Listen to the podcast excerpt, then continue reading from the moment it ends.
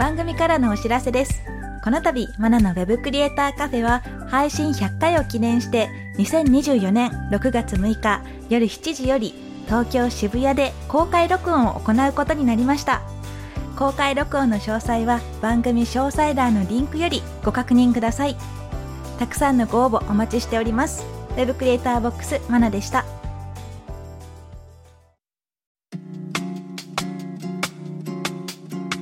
のウェブクリエイターカフェウェブデザイナーでウェブクリエイターボックスを運営しているマナですウェブ制作を勉強中の駆け出しちゃんです。テックアカデミーの布施田です。この番組では Web コンテンツ制作で役立つ知識やノウハウ、キャリアのお話をしていきます。今回のテーマは Web サイト制作の案件獲得です。スキルの向上は実践あるのみと言われますが、最初のうちはその実践を積む機会がなかなか持てないですよね。今回はそんな案件を取るまでのお話をしていきます。案件獲得と聞いて駆け出しちゃんはどんなイメージですか？はい。駆け出しさんの0から1への第一歩というイメージが私にはあります。まあ、その01が何を指すのかとりあえず置いといて、やはりお仕事をいただかないとスキルを積む機会も何も始まらないですし、01達成した後でもお仕事をいただき続けることができないと食べていけないですよね。でもお仕事をいただくためにはお仕事の実績がすでにあった方が採用されやすいとも言いますし今回は漢字4文字で表現できないぐらいカオスなテーマだと思いますはい、そうですね。今日は楽しみに、えーいろんな方面から考えていこうと思います。それでは案件獲得なんですけれども、はい今回はまずマナさんから日本や海外での案件獲得の経験談を聞いていきたいと思いますはい、えー案件獲得について、まあ、前提として私はカナダの専門学校を卒業して、で、海外でのお仕事からスタートしているので、ちょっと日本とは少し違うところがあるかもしれないです。で、それを踏まえてですね、海外での経験談で言うと、その専門学校ではインターンシップっていう制度があって、座学が終わった後に実際に地元の企業で働いて、お仕事の経験を積んでっていうものだったんですね。はいなので私の場合はそのインターンシップ制度で、えーお仕事をした企業にそのまま雇われてお仕事を続けたという形になります。で、フリーの案件としては、学生の間から、その他のバイト先、アクセサリーショップですかね。指輪とかネックレスとか、まあそういうのを売ってるところでバイトをしていたので、そのバイト先のサイトだったりとか、友人のバンドのサイトだったりとか、そういうリアルなつながりからフリーの案件はスタートしました。なので、まあ、インターネット上で、えーやり取りをしてっていうよりは、もう実際に会ってお話をするっていうところからスタートしましたね。ありがとうございます、はい。そうですね。知り合いのサイトであれば、うんそこまで硬くならずに、まあでも丁寧に進めていけるのかなと思いまして、うんうん私も機会があれば、もうどなたかのサイトを作ってみたいですね。そう、リアルなつながりのサイトとかって作ったことは今までないんですかね？ないですね。あの、営業して、作ってくださいとご依頼いただいた方からうん依頼を受ける形で制作してました。それリアルで打ち合わせとかもしていない感じです？あ、そうですね。オンラインで。なるほど、なるほど。そうですね。まあ私がそのオンラインでの仕事を始めた、まあ、最初の仕事で言うと、英語が話せるウェブデザイナーを探してる日本の企業から、SNS を通して連絡があって、でそれが最初の日本の案件であり、最初のリモートの案件でもありましたね。はい。でそこの企業とはその後もつながりがあって、まあ、リアルでもお話をしたりとかもありましたし、よく案件を回してもらっていました。うん、なので、クライアントと直接契約っていうのではなくて、制作会社との契約フリーランサーみたいな感じですかね。これが SNS でよく言われているスキルの掛け算ってやつなんですかね。スキルの掛け算、あ、そうですね、映画が話せる。英語かけるウェブ制作。それです、それです。もうそれを、はるか何十年前にやっていたって感じですかね。先駆けだ。そうなんです、そうなんです。まあ、今ね、英語が話せるだけの人とか、たくさんいますからね。英語も日本語も話せて、これもできる、あれもできるってなって、ようやくっていうのは、最近はやっぱりあるかもしれないですね。ウェブ制作だけっていうと、ちょっと選ばれにくい時代に入ってるのかもしれないですね。そうですね。だからウェブ制作だけで言うんだったらもうとことんスキルを突き詰めて、何でも瞬時に答えられますっていうレベルにならないと、ちょっと難しいかもしれないですね。はい。あとは、そのクライアントとの直接契約っていう形であれば、Web クリエイターボックスっていうブログを2010年からやっているんですが、それを見た方からはい連絡をもらってっていうパターンが多いですね。なので私は逆に営業とかしたことないので、駆け出しちゃんすごいなって思っちゃうんですけど、いや、営業しなくて、もうん。うご紹介でしたり、そのスキルうをん、見初められて、うん、うん、うん、うん。お仕事をいただける方がうん。ずっとずっとすごいと思います。うん。まあでも営業することによって得られる知識だったりとか、うん。ノウハウっていうのもまた別であると思いますので、まあね、すべて無駄になることはないと思いますよ。だといいんですけれども、うん。で、駆け出しちゃうなんかこういう失敗談あったなっていうのを思い出せますか？案件を獲得するまでの過程で、これといった失敗をしたことはないと、いや、思い出せないだけかもしれないんですけれども、うんうん。営業の仕方がとにかく SNS で LP を欲しそうな人を探して営業メールを送ることだったので、そこですかね。うん迷惑ですと返信をいただいたこともあります。うん。ただですね、私はそこから案件につなげることができまして、ツイッター上でも100通送ってうん3件くらい制作につながったもしくはつながりそうだったというのは打率がかなり高いんじゃないかというご意見もいただきまして、案件を獲得するための方法としては悪くないのかな、でも迷惑と思う人もいるし。制作会社の方からは、あの、スキルが全然伴っていない人がパートナーになりませんか？と、うんたくさんそういったメールが来るから困っているというご意見も見たことがあるので、うん果たしてこれは正しかったのか？と、うん。時々悶々とします。そうですね。あの、ま、LP を欲してそうな人に連絡をするっていう考え方自体は間違ってないと思うんですが、はい。まあその内容ですよね。うん。営業メールとかする方、まあ本当にずっとやってきた方とかは、うん一つのメールがラブレターだと思ってくださいっていうふうにおっしゃっていて、はい。なんでじゃあその LP 作りませんかっていう営業メールをしたかって言ったら、うんお金が欲しいんだなっていうのが分かったらやっぱり良くないですよね。実績を積みたいからとかもですか、良くないと思いますね。はい。あの、LP を作りたい、作ってほしいっていう方は、よくしたいんですよね。その、例えばまあ、美容院のサイトだが作りたいという美容師の方がいたとします。はい。で、その人に、あの、私の案件として作りたいので、安くしますんで作りませんか？みたいな感じって言われるよりは、今こういうスキルで、こういうところで、こういう実績があるのに、あの、なかなかリーチしていないと思います。もっと伝えるべきです。みたいな感じで、その人のいいところ探したり、よりこう改善したらもっと良くなるのにっていうのを言ってもらったら、あ、ちゃんと見てくれてるんだなとか、一緒になんかできるかもしれないなっていうふうに思ってくれると思うんですね。はい。うん、なので、本当にラブレターだと思って、あなたはこういういいとこあります。もっと一緒に伸ばせます。みたいな感じで言ってもらったら、あ、テンプレートじゃないんだなっていうのがまずわかりますし、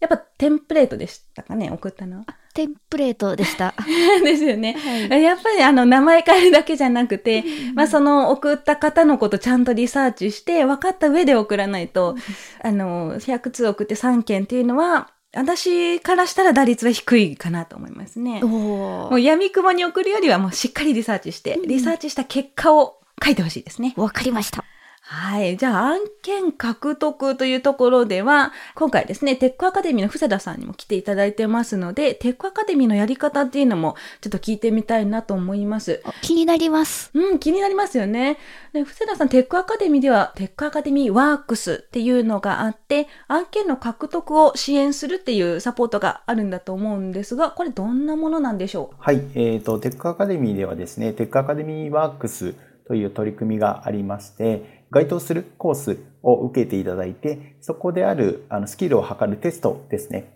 受けていただいた方にお仕事を紹介するという取り組みを行っております。で、こちらは、えっ、と、お仕事の案件を実際に弊社の方で抱えておりまして、受講生のスキルレベルに合わせて、えーお仕事を提供していますと。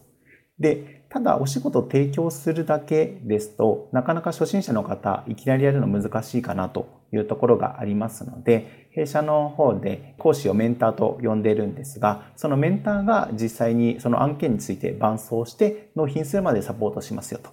いうようなサービスになっております。なるほど、なるほど。これ該当するコースがありますってあったんですが、具体的にどういったコースでこのテックアカデミーワークスが受けれるんですかね？はい。えっ、ー、と、主には3つコースがありまして、初めての副業コース。これは、あの、コース名そのままかなというところですね。あとは、えー、ウェブデザインコース。今、まさに駆け出しちゃんが受けているコースですし、マナさんが、えー、講師をしてくださっているコースですね。うん、で、最後はフロントエンドコースです。で、共通するのは全部 HTML、CSS、それから JavaScript 学ぶコースですので、えこちらを対象としています。一番多い案件どういう感じのものが多いんですかね？えっと、基本的にはコーディングが多いんですけれども、うんうん、例えば LP だったりとか、うんうん、あとはコーポレートサイトの部分のコーディングが多いかなというところです。で、別で弊社の方で、えっ、ー、と、プロの人材も抱えているので、例えばデザインのところは、えー、そのプロの方が行って、受講生の方にコーディング部分だけになっていただく、みたいなパターンが多いかなというところです。なるほど。これってじゃあ、無料でやるっていうんではなくて、ちゃんとお金も生徒さんの方もいただけるって感じなんですかね？もちろんです。そちらは、あの、お支払いするようなお取り組みになっております。だそうですよ、駆け出しちゃん。つまり、マナさんを背後に立っていただいて見ていただきながら案件が受けられる可能性がある。まあそういう形ですよね。メンターの方が背後にっていうか、まあそうですね。物理的にはいないですよね。そうですね。はい。そういう形で一緒に、まあ、わからないところをちょこちょこ聞きながらやっていけるので、やっぱり最初の一歩目っていうのが難しいと思うんですが、それをサポートしてもらえる、支援してもらえるっていうのが大きいですよね。そうですね。とても頼もしいですね。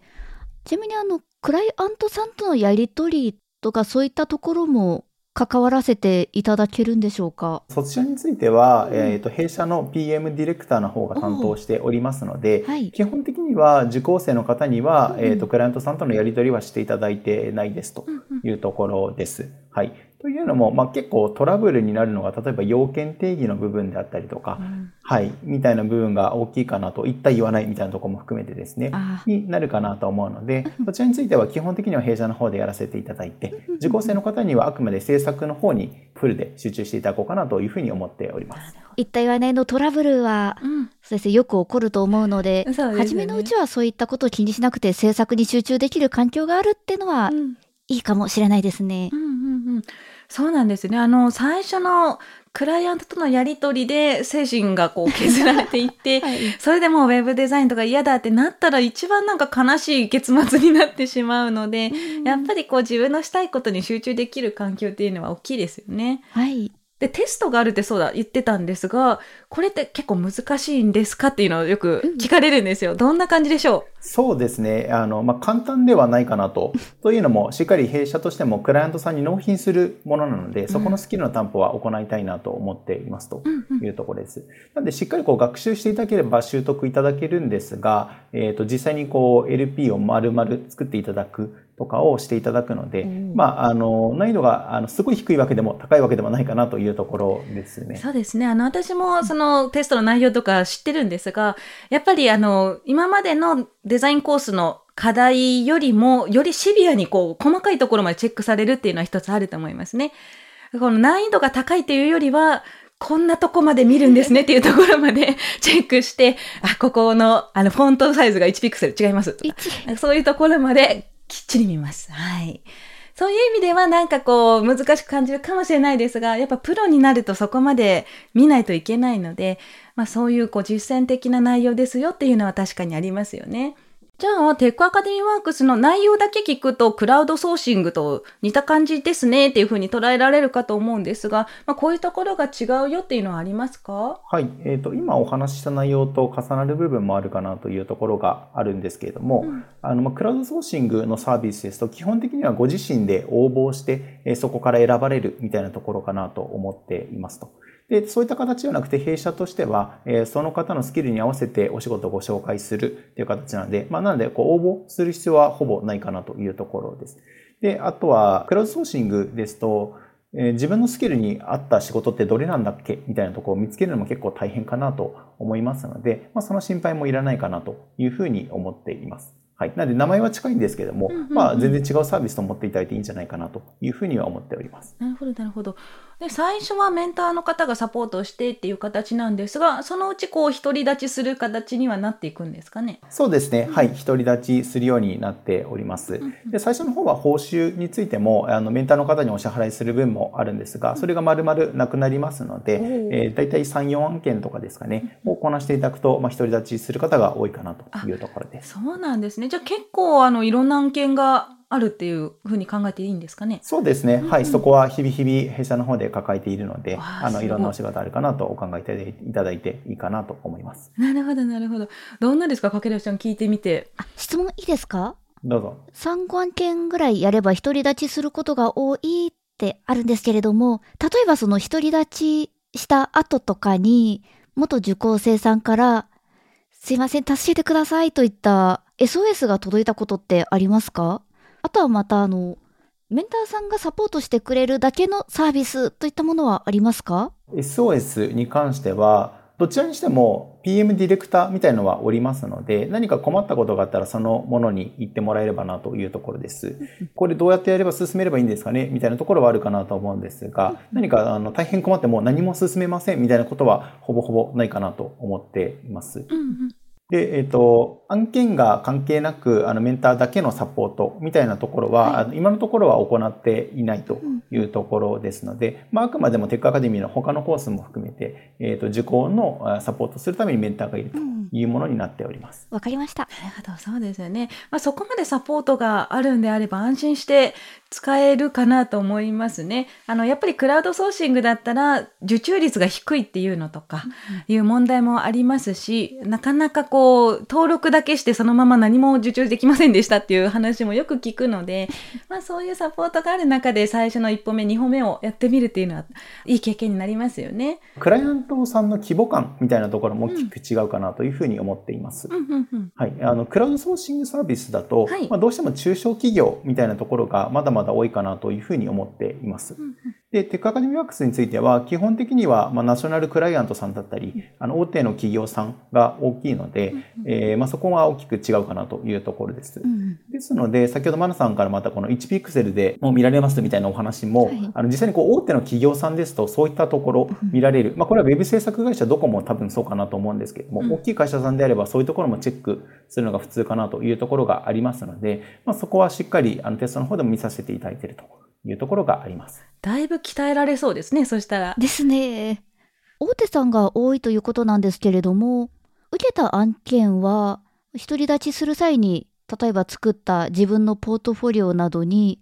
どれくらい載せられるんでしょうか？そうですね。そこだけ少しネックかなと思っている部分がありまして、うんあの、まあ、ぼかしてこういう会社さんの大手クライアントさんのこういう部分になりましたみたいなところはもちろん言っていただいて大丈夫なんですけれども、はい具体で言うところがですね、守秘義務で NG になっているものが多いので、うんまあ、そういったところには載せにくいかなというところはあるかなと思います。ありがとうございます。そうですね。そういったところが、まあ、違いがあるので、クラウドワークスを使うのと同時に、まあ、自分でえー別途作ってみたりとか、直接契約して、掲載してもいいよって言ってくださるところと契約してみるとか、まあ、そういうふうな考え方も、えーした方がいいかもしれないですね。じゃあ、あとはですね、えーそういったクラウドソーシングを使うときの発注者目線での案件の頼み方みたいなこともちょっと考えてみようと思います。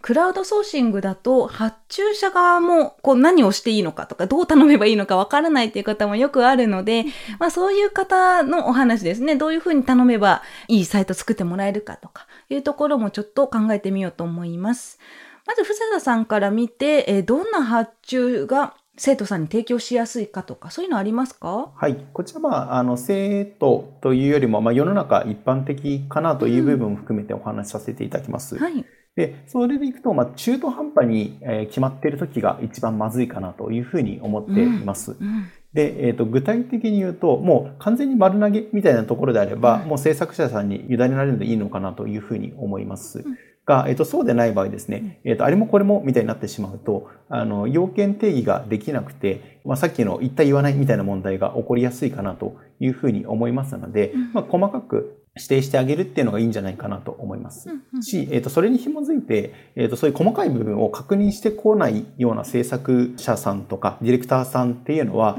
あの、ちょっと疑ってかかった方がいいんじゃないかなって、うん個人的には思ってはおります。はいなるほど。確かに疑ってかかる大事ですね。頼む側も、あれもこれもっていうふうに今おっしゃったんですが、もう何も決まってないことの方が多いかもしれないので、まあそこ一旦自分で整理して、こちらから提案するっていう形にしていかないと、なんかお互い迷子になって、なんかよくわかんないものができちゃうとか、いうこともありがちなので、そういうスキルが最初からちょっと不安だなっていうんだったら、やっぱテックアカデミーワークスみたいな、何かこうサポートしてもらえるようなところにいた方がいいかなとは思いますね。いやー心当たりがあります。そうですねはい。うん、えなんか結構迷子になっちゃいました？そうですね。あの、コンテンツの並びとかレイアウトも、ん。私は、あの、どう見せたいかは、クライアントさんが考えた方がいいんじゃないかなという、思ってて、かなり待ちの姿勢だったんですが、はいはい。多分今思うと向こうは、そういうところも含めてプロにうん任せたいなって、うんおそらく思ってて待ちの姿勢だったので、うんうんうんうん全然進まなかったです。そうなんですよね。待ってて、はい。こう、クライアント側で、ああしたい、こうしたいっていうのがあったら、多分、言ってくるんですよね。はい。あの、こうしたいです、ああしたいですっていうのを最初の段階で言ってくるんですが、はい。まあ、そうじゃなくてなんとなくふわっとしてるような感じだったら、もうどんどんどんどんディレクションっていうね、言葉もあるので、こう道筋を作ってあげないと。そういうところも含めてのうんプロなんですね。そうなんですが、それをすっ飛ばしてフリーランスに最初からなりたいですっていう風な方が多いんですが、はい。そういうところちゃんとできますかっていうのをね、はい。あの、再度確認しておいてほしいなとは思いますね。はい。できないまま一回駆け出しました。書き出しちゃいますよね。そうなんです。あの、ウェブデザイナーって言っても、ウェブデザインだけをするのがフリーランスじゃないので、その辺は踏まえてほしいですね。はい。うん、で、私もあの、クラウドソーシングを使うことっていうのはちょこちょこあって、これが発注する側としてですね、使ったことがたまにあるんですが、まあ、その時思ったのはやっぱりこう、同じものの、あの、制作実績だけではなくて、うん。まあ、いろんなパターンのものだったりとか、これもできます、あれもできますってあった方がやりやすいかなっていうのもありますし、はい。今言ったみたいに提案してもらった方が、こういうエラーがあるんであれば、こうした方がいいですよっていうふうに言ってもらった方が、やっぱやりやすいですね。うんあと、意外と抜けがちなところはですね、SNS、はい Twitter だとか、えー、インスタグラムとかですね、そういうところはクリーンにしておいた方がいいかなとは思ってます。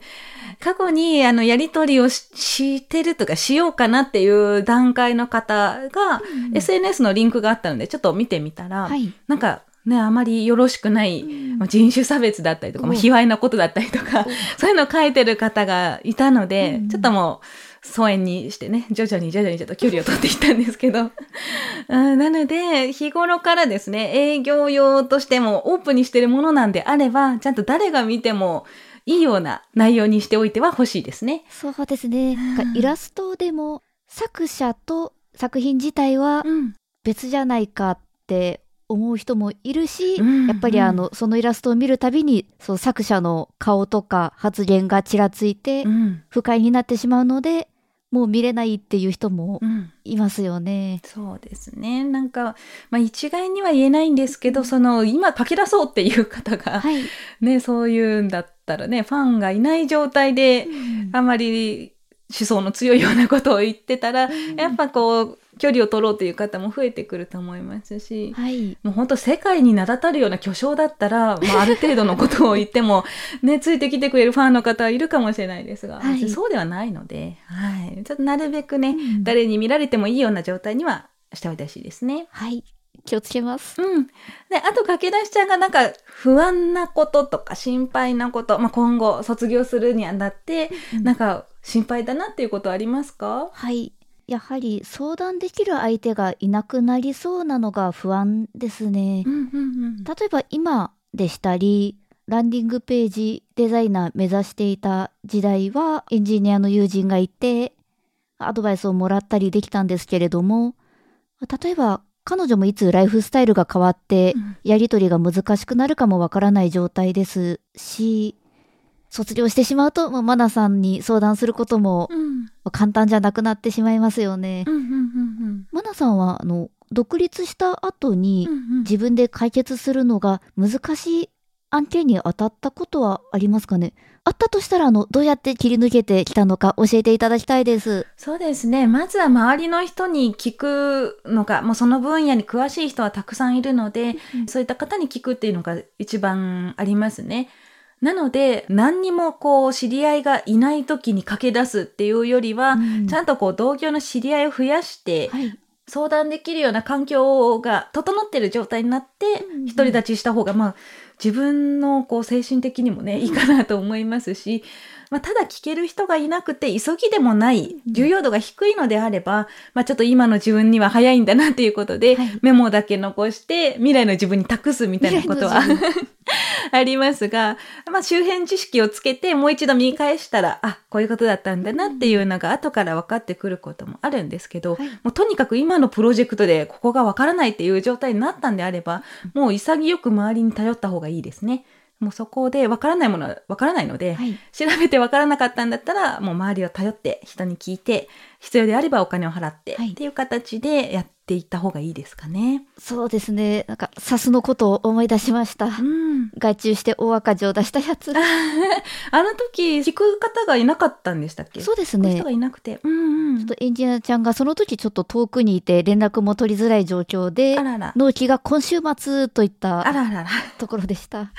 そうなんですね。まあ今だったら、ツイッターでもね、いろんな方が応援してくださってるので、同じようにこうサスでなんか変なのありましたって言ったら、多分ツイッターでそれを言ったらね、こうすればいいですよって言ってくれると思いますので、はいそういう相談して答えてくれる人がいるっていう環境を作るっていうのがまず大事ですね。はい。はい。それでは今日のテーマ、ウェブサイト制作の案件獲得でしたが、いかがでしたか、発注者目線ってなかなか持つの難しいですよね。の私はあの前職で人をキャスティングのサポートでしたり、ピックアップをしたりしていたんですけれども、うん金額や納期は書いておいてくれた方が分かりやすいし、上に出した時も通りやすかったんですが、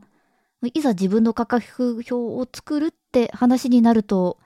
同僚の人に比べてどうだろうとか、納期はスケジュールに合わせて柔軟に決めたいとか、いろいろ考えてしまって、結局非公開でお問い合わせをくださった方と随時やり取りしたいっていう気持ちに今傾いています。このあたりも今後のテックアカデミーさんのオリジナルサイト制作作りの課題の中で詰めていきたいですね。あとは SNS ですかね。私も極力綺麗にしておけるように頑張ります。夜中は時々ちょっと思想の 強い、強い。強い思想を出しちゃったりしているのあで、りますね、ありますね。今後も気をつけていきます。はい、気をつけていきましょう。さて、この番組では感想や質問、リクエストなどをお待ちしております。番組詳細欄にあるリンクよりお気軽にご投稿ください。ツイッターではカタカナでハッシュタグ web カフェをつけてツイートしてください。そして Apple Podcast や Spotify の Podcast ではレビューもできますので、こちらにも感想を書いてもらえると嬉しいです。ここで私がメンターをしているテックアカデミーについてのご紹介です。テックアカデミーは Web デザインやプログラミングをオンラインで学べるスクールです。現役エンジニアや現役デザイナーからマンツーマンで学ぶことができます。副業案件の提供を保証するテックアカデミーワークスもあるので、ぜひテックアカデミーと検索してチェックしてみてください。またお会いしましょう。Web クリエイターボックスマナと駆け出しちゃんとテックアカデミーの布施田でした。